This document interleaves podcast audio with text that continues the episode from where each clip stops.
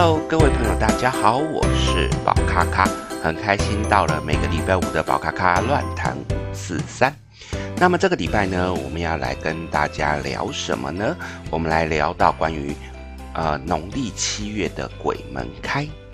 那么在今年呢，我们的八月十六号礼拜三，它是我们的。农历七月一号的鬼门开，那所以对于鬼门开这件事情呢，啊、相信有一些朋友到这个时间的时候都会比较紧张，都会觉得，哎呀，会不会遇到好兄弟啊？或者是在这个月份可能会有一个什么样比较让人家害怕的那个感觉。那么呢，我们先聊到在传统的部分，它民俗说法呢，当然鬼门开指的就是我们的那一些好兄弟。他们在平常的时间都会被关在阴曹地府，那在这个七月一号的这一天，农历七月一号的这一天，会可以出门来放风，来回世间看看原本的家人，或者是去出来透透气。那这样的状况呢，当然也会有很多呃，去因为这样子而去说出来的一些禁忌，或者是要去注意的事项。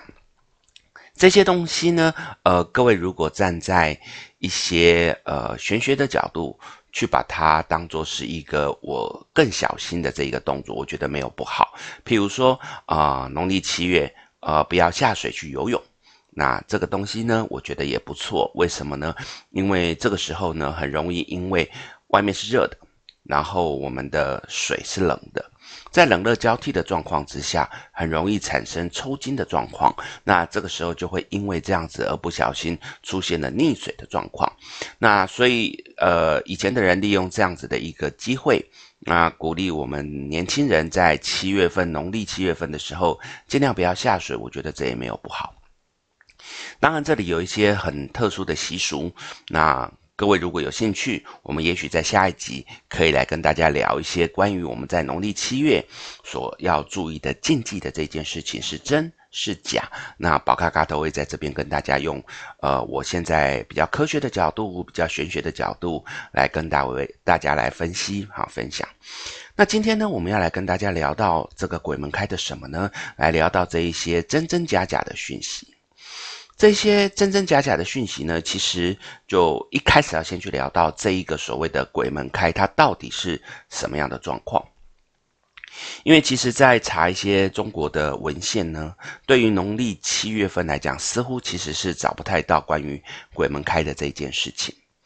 甚至包含的是一些东汉啊、南北朝啊，甚至到清代的万有历书这一块，都没有去记记载这些相关的资料。所以呢，以这个清代以前的万有历书来讲，它等于会把呃我们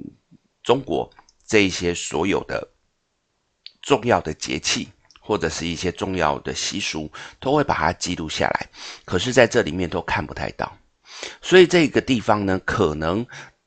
根据比较多的一些民俗专家去研究，它可能是我们台湾还有东南沿海的这一些汉人社会，慢慢的在呃大概在清代末年到我们民国的初年这段时间，慢慢的去形成的一个习俗。那这个习俗是怎么样呢？因为在呃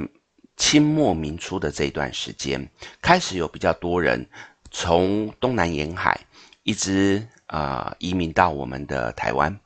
在这个过程当中，因为跟我们原住民有一些呃冲突，以及包含客家人跟闽南人之间一些言语上的不通，或者是一些习习俗上的不同，产生了一些斗争。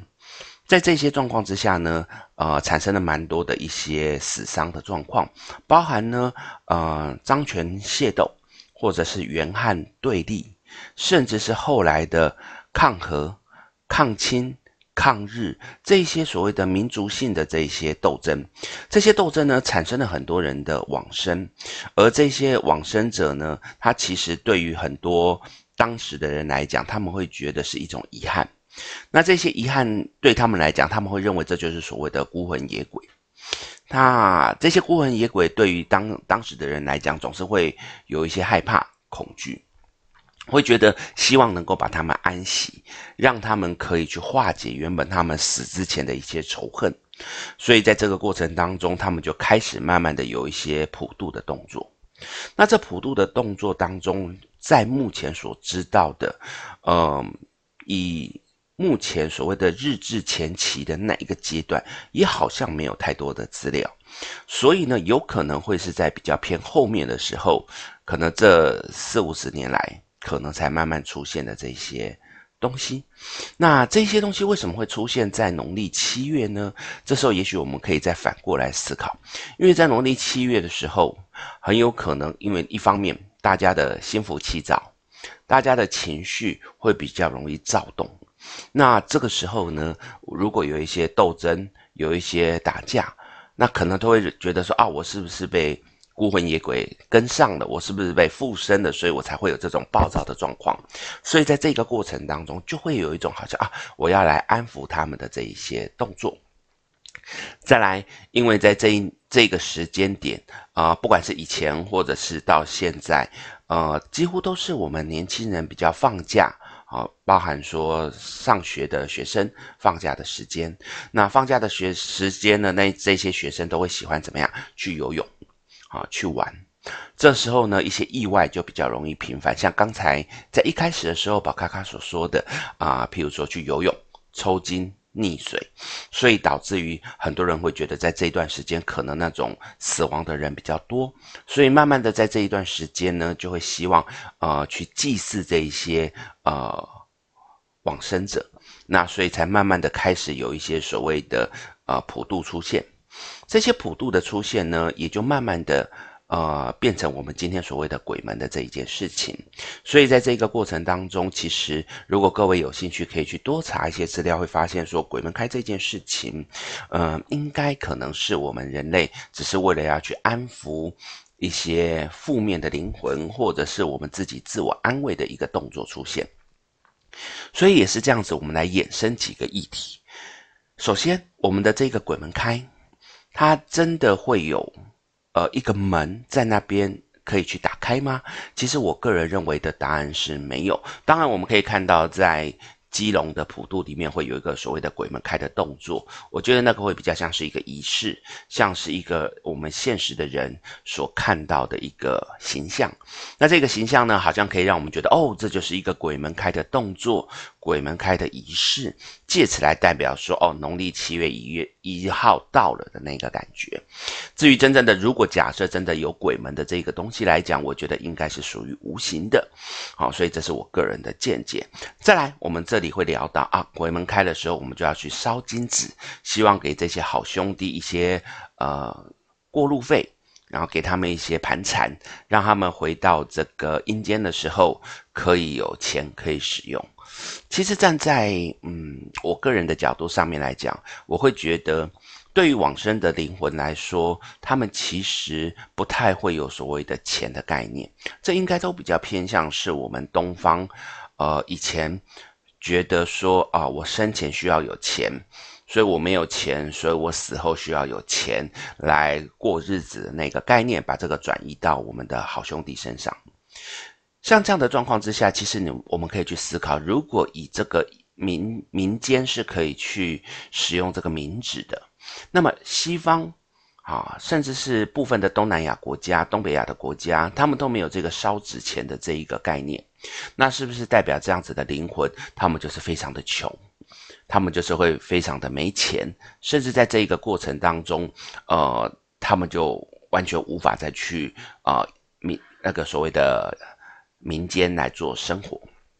所以，以这个状况来讲，我觉得这种烧纸钱的这一个信仰，啊、我们把它当作是一个自我的安慰，或者是呃，对于往生者的一个。尊敬啊，我觉得没有不好，但是如果因此而要变成大量的烧纸钱，造成一些环保上的议题，我觉得这是有点可惜的。所以各位可以去想一下，如果以钱这种东西在民间是真的可以去用到的，那为什么在外国都没有这样子的习俗呢？那这些灵魂难道没有钱，他们不会去向他们的在世的亲人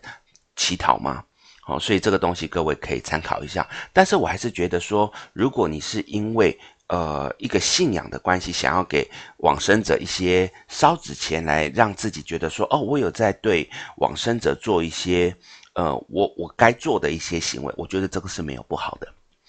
再来，呃，有一些人会发现说，在农历七月，我们有一些拜拜普渡的过程当中，那些食物好像坏的特别快。这个宝咖咖呢，之前在呃上班的时候呢，我的公司也会有这样子的普渡的这些流程。那这些流程里面呢，我们也会去拿一些相关的祭品回来吃。那这个东西呢，的确我有发现，它好像坏的比较快。那这个坏的比较快的原因是什么呢？它其实有很多很多种的可能性。呃，如果站在玄学的角度，当然我们会认为说，是因为好兄弟吃过了。所以呢，它的本质、它的能量被吸收掉，所以啊、它坏得快啊。我觉得这个合理，可以用这样的角度来看。但如果站在比较科学的角度，也许因为在七月的时候，哈，农历七月的时候，这个天气本来就是比较燥热的时候，很多东西本来就不经久放，在不经久放的状况之下呢，它又有在祭拜的过程当中，至少啊、从你准备开始。祭拜，然后拿回去，这中间至少经过了一两个小时，是直接曝曝露在一个呃空气当中，曝露在阳光下面。那这样的状况呢，其实本来对于食物来说，它的损坏程度本来就比较高，所以这个时候它会比较容易坏的几率本来也就比较高。好，所以这个也是从不同的角度、不同的观点，给各位一个参考。那为什么我们在这边要大量的普渡呢？我们要有好多好多的食物，包含呃，最近我刚刚看到很多的超商、很多的超市都开始在做一些普渡的生意。我们先排除呃这些商家要利用这一波来赚钱的这件事情，我们从比较早期人们的这一些生活。来思考这件事情，就是其实，在以前的农业社会，我们的这个饮食本来就比较简单，对于很多事情也都是比较粗茶淡饭。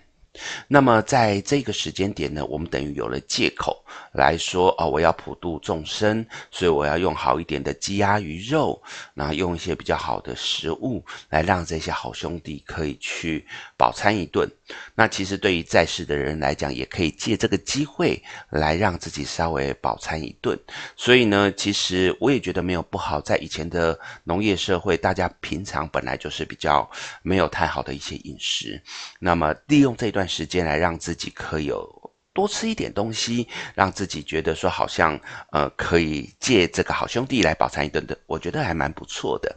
啊。只是说呃以现在的状况来讲，就真的没有必要好像买到说多豪华或者是多澎湃的状况，因为毕竟以呃我们现在的角度来讲，很多人大概大概都有三高的状况，一些饮食的部分可能反而清淡一点好。那这个东西呢，只是给大家做个参考。那希望各位可以在农历七月的时候，不用去太担心。对于很多啊、我们觉得平常一些不了解的事情，会感觉到害怕的东西，在宝咖咖的这一个介绍之下，可以觉得说哦，还是自然过生活，还是就是轻松的去面对日子，这样就好。而且呢，其实最好玩的是，如果你们去觉得。农历七月份是鬼门开，而我们的这个好兄弟是属于阴的这种能量。可是有没有想过，我们的农历七月份其实是我们最热的时候，也是阳气最旺的时候。这时候最旺的状况之下，其实就代表的是这段时间我们的阳气是最旺的时候。结果这个时候才放我们的好兄弟出来，这也是一个蛮奇怪的状况。因为这样子对我们的好兄弟来讲，可能反而会有一种好像啊被压住了。很不舒服的状况。如果今天是以放假的角度来给他们看，不是应该要以他们最舒服的时间吗？我反而觉得可能也许农历过年前后那一段时间会更好。好，那么在这个过程当中，我们就顺便聊到我们的农历的七月份这段时间，也称之为中元节。那中元节它是怎么来的呢？其实它会源自于道教对于天官好爻。地官、顺、水官与三大官的信仰。那当然，在我们当中的这个